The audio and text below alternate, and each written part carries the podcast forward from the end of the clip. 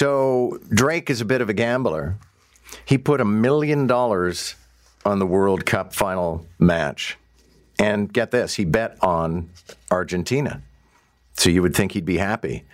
Except in the betting world, and I'm not a betting man, so I always have to read up on this stuff, there's always provisos to your bet. And in this case, Argentina would have had to win in regulation play, which they did not. They won in a kickoff. So Drake has lost a million dollars betting on the World Cup. Had he won, he would have won $2.75 million. So he would have profited $1.75 million, but he didn't. So he's out a million dollars. And I don't know if he's going to miss that because Drake is just super rich. I haven't seen any estimations on his total net worth, but uh, that house on the bridle path or in the bridle path cost an absolute fortune, and it's only one of a few houses that he owns, and he built that one from scratch. And a couple of policing matters that I want to bring our um, crime and safety expert, former homicide detective Mark Mendelson, in on this morning. Good morning, Mark. Good morning, John. I'm quite depressed to hear about Drake's loss. That yeah, wrecked my day. Imagine yeah, being able to lose a million dollars and not miss it. I know. Yeah, it, for him, it, that's dinner, right? Yeah, That's his dinner. Well, he went out. I, I, forget what the price was, but he's got this new diamond necklace that has, I think it's 42 diamonds on it. And each one of them is for a time where he either thought about proposing marriage or did propose marriage, apparently. And I just, again, I can't imagine 42 people. Uh, I, am lucky to have found one that, that you would get married to his mother must be so proud. Okay, so let's talk about more serious things. And listen, we had you booked on the show yesterday to talk about a story, and we brought you back for that story today. But again, I want to come back to why it got sidelined yesterday. Everything that we have learned about this 73 uh, year old man in a condo in Vaughan who allegedly went on a shooting spree and murdered five of his neighbors. And I guess the big question would be this: you know, Mark Mendelson.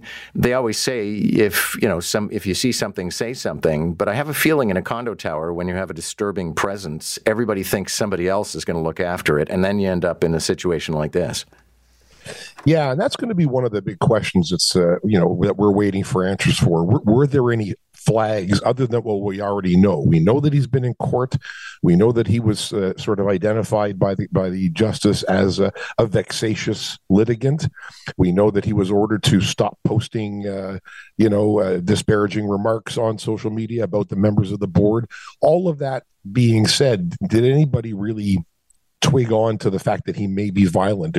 So far, we've had no information that there were police occurrences that he uh, that he acted in a threatening or harassing manner from a criminal code perspective.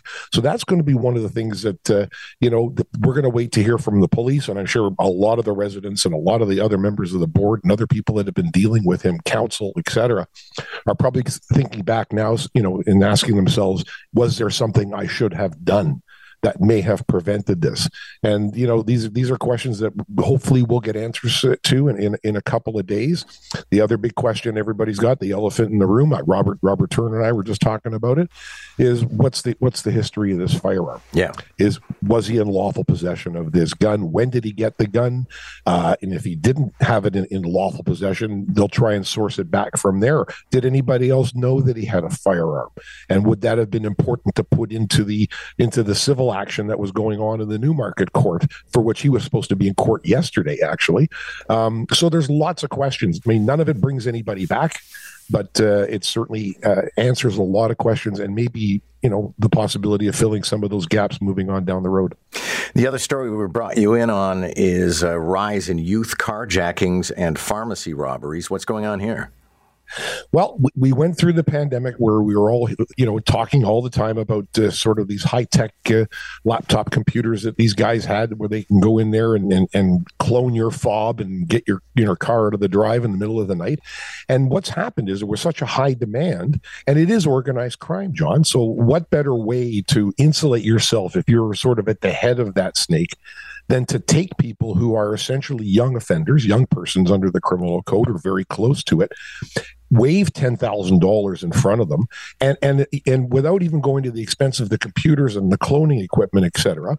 Just give them a gun or a toy gun, identify the vehicle you want, you stop the mid intersection, and you pull these people out of the car and take the vehicle away.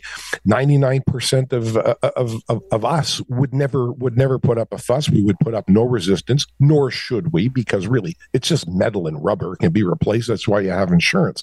So the risks were a little bit lower. And so by using by using these kids, who, who now have ten thousand dollars in their pocket, which they wouldn't have in years. Um, they they are part of a group, part of an organization, which if they have self esteem issues, makes them feel much better about themselves, and they're making a lot of cash, and and you know they can go out and buy their toys, and the risk to the organizations is minimal because they're they're they're going to be treated as young persons in court. So there's a far less risk of, of anybody getting into trouble and doing some hard time in jail. And it's big money, there's big demand for it. And then what they've also been doing is stealing some of these you know somebody's beater car, a second or third jalopy that you got in the drive, stealing that has no value, and they they have found the new targets now, which appear to be these independent pharmacies. Uh, you know, we think about our box store pharmacies, and uh, you know, there's lots of cameras, there's alarm systems, and lots of people in there. But by targeting these smaller pharmacies, these mom and pop type, these in, independent type places, they've got a lot of signage on the front window. So when you look inside, you really can't see the dispensing area, which is always in the back of the store. There's usually two maybe three people working there. They don't have the cameras that uh, you know the big box stores have. They go in and they're stealing their opioids um, you know from the dispensing area they're tormenting and scaring these people uh, you know half to death with guns in their hands etc and out they go quick score. Those drugs are on the street, and and very little um, chance of, of, of being caught by you know other shoppers who may tackle them or in store security people. They don't have that fear, and off they go. And the ages are getting younger and younger. But but you know, John, we've talked about 15, 16 year old, 17 year old kids getting charged with murder in the last six months as well. So they don't have a fear of using these firearms, uh, you know, against e- either you know rival gangs or uh, you know, unfortunately, sometimes individuals as well, um, who, who, they're committing crimes upon. Um, it, it's a it's a sad it's a sad state of affairs. Uh, but you know, we we have seen the family courts and the youth courts try to deal with kids that have been having these types of issues to to very little effect, unfortunately. I like your advice. I think it's worth repeating that if you know somebody were to wave a gun in your face while you're driving a car and say, "Give me your car," our instinct is to protect it, but um, we should just get out and surrender it. But I just had the thought. I'd say, "Can I get my golf clubs out of the trunk?"